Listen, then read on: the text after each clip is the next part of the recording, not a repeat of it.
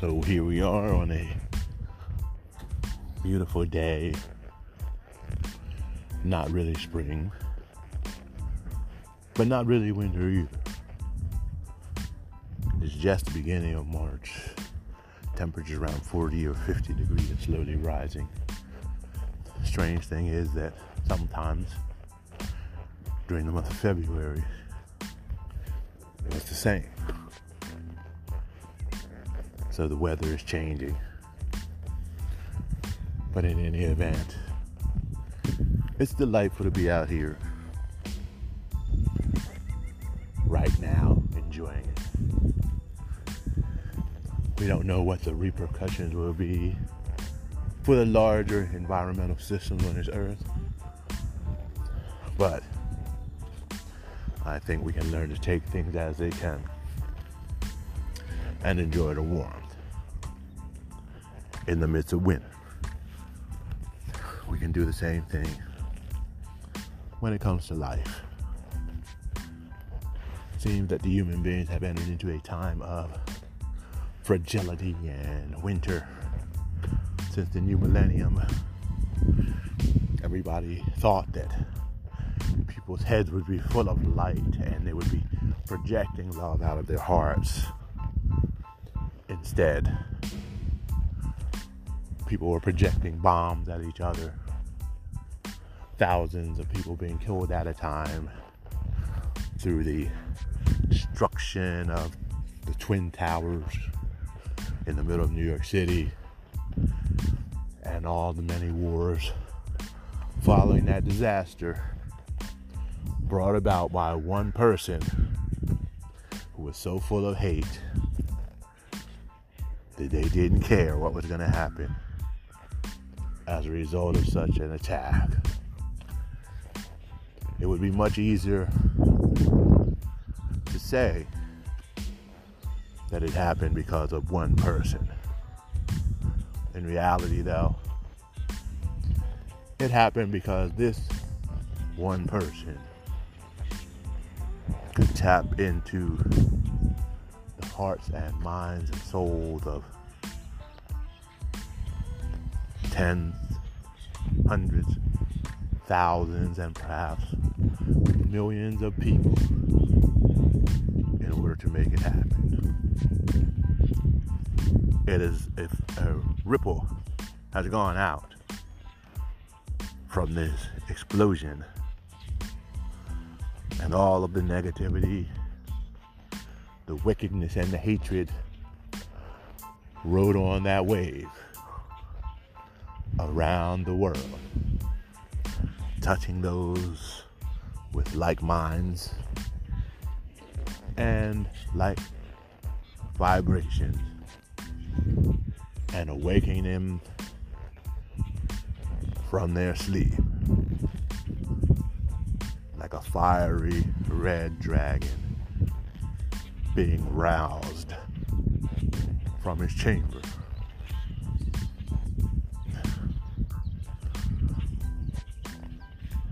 To set the world on fire. The world seems strange now. Physically, everything is burning except in some places there are floods, of course, some places hurricanes, all kinds of pain and suffering going on. Seems at the same time during seasons when it usually doesn't happen. Politically, there's a great fight going on, a generational war. Many of the generation who thought they had it made fought and struggled for justice. And then suddenly, when justice started to come, some of them begin to establish themselves in places of power, begin to stop the end of this social revolution, which was not really a revolution, but evolution decided to go on to the other side to freeze things right where they were. Because in reality, they never had a problem with the previous system. Their problem was only that they weren't the ones in charge. We all live in a world created and sustained by such people. And that is our dilemma. So the youth who are growing up under the pain and suffering brought about by these people who really don't seem to care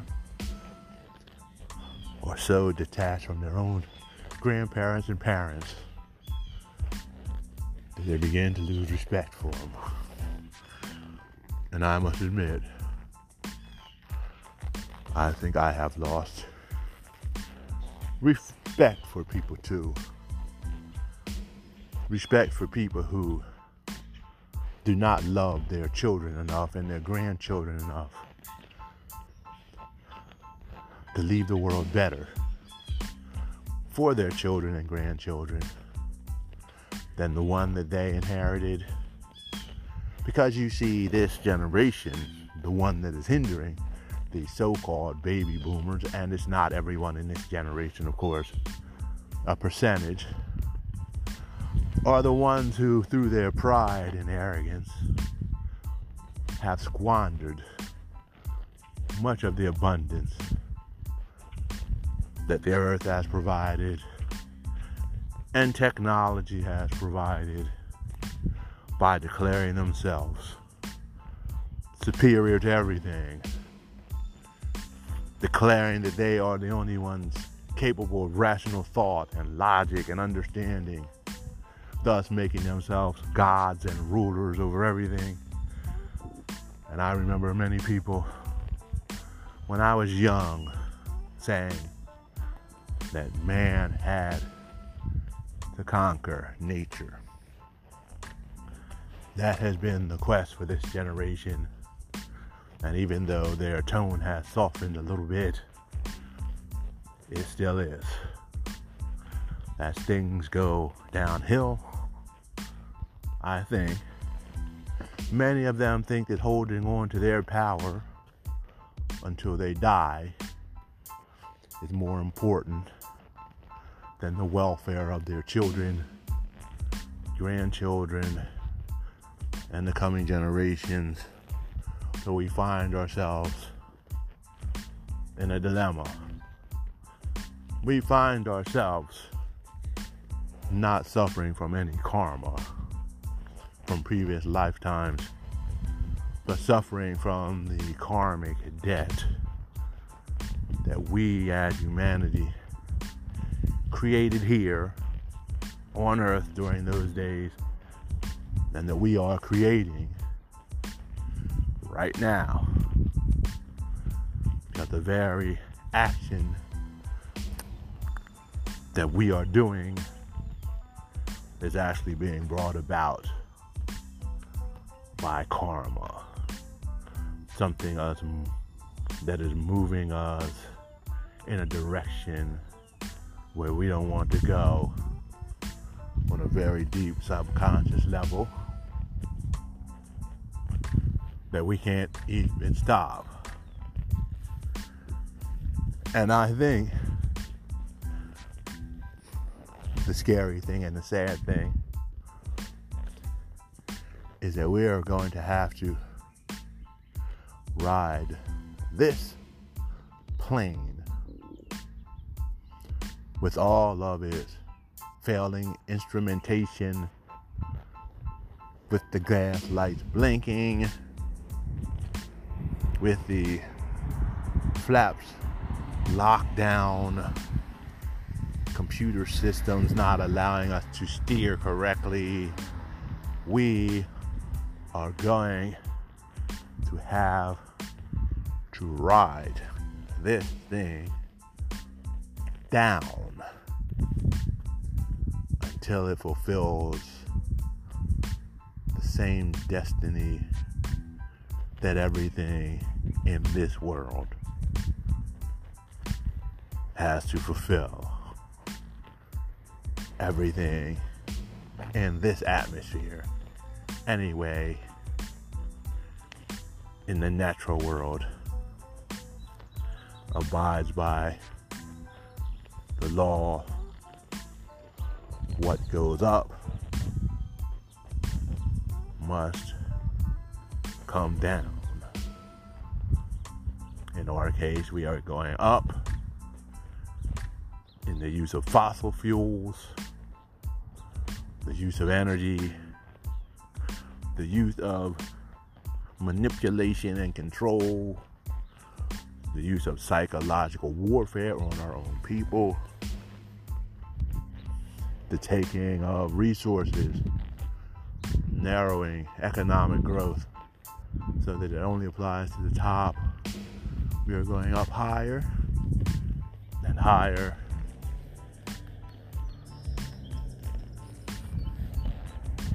And we are now also, because of the refusal to take heed and change things, coming down from the much higher height that is not really higher, only higher in our dreams, but a travesty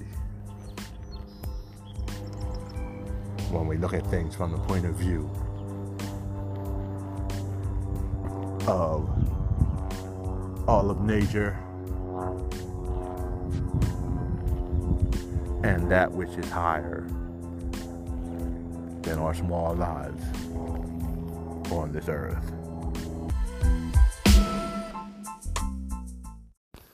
If you like what you're hearing here, please pass this link along to some of your friends so that they can listen. And to help us keep coming on the air, visit our website at www.nextstepcoaching.mysite.com. That is www.nextstepcoaching.mysite.com and buy a copy of our book. We are not alone the revelations of the first EXO ambassador. It is a light, fun book, full of good reading, but also full of facts that can help you, your friends, and your loved ones understand the world in an enjoyable but very deeply intelligent way. Now back to the program.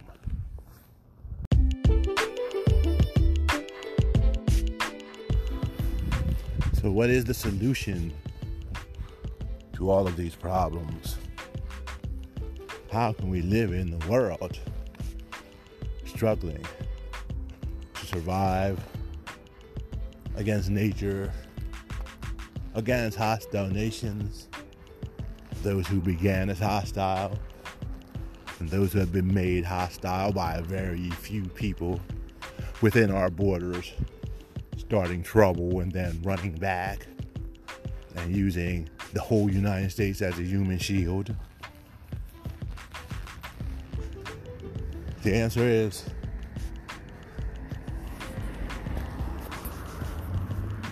we have to dare to live.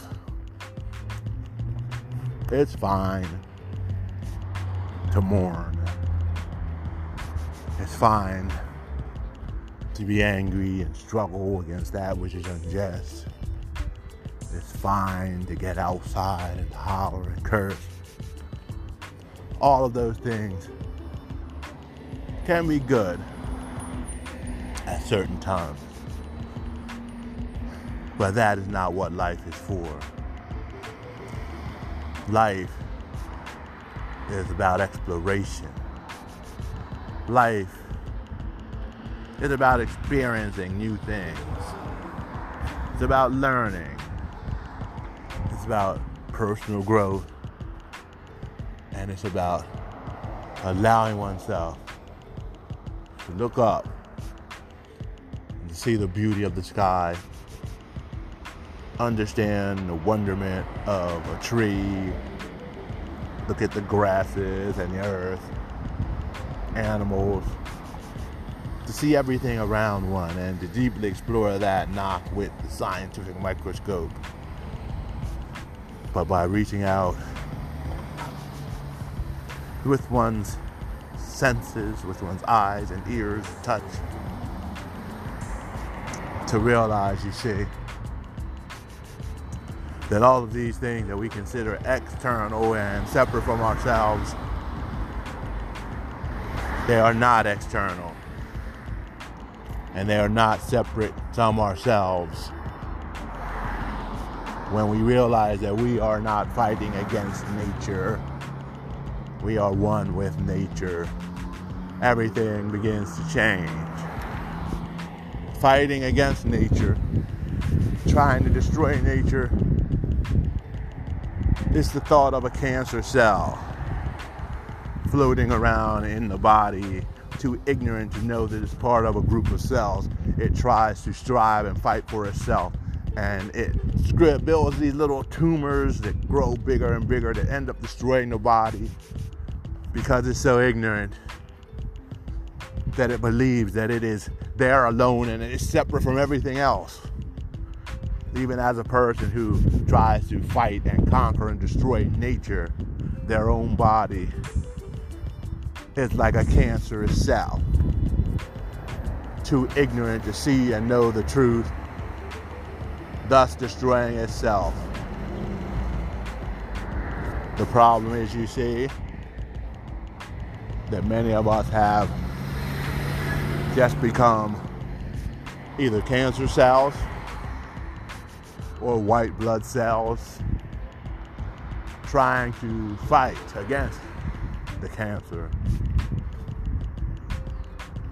But the analogy of cells ends with this because we have the decision. We can make the decision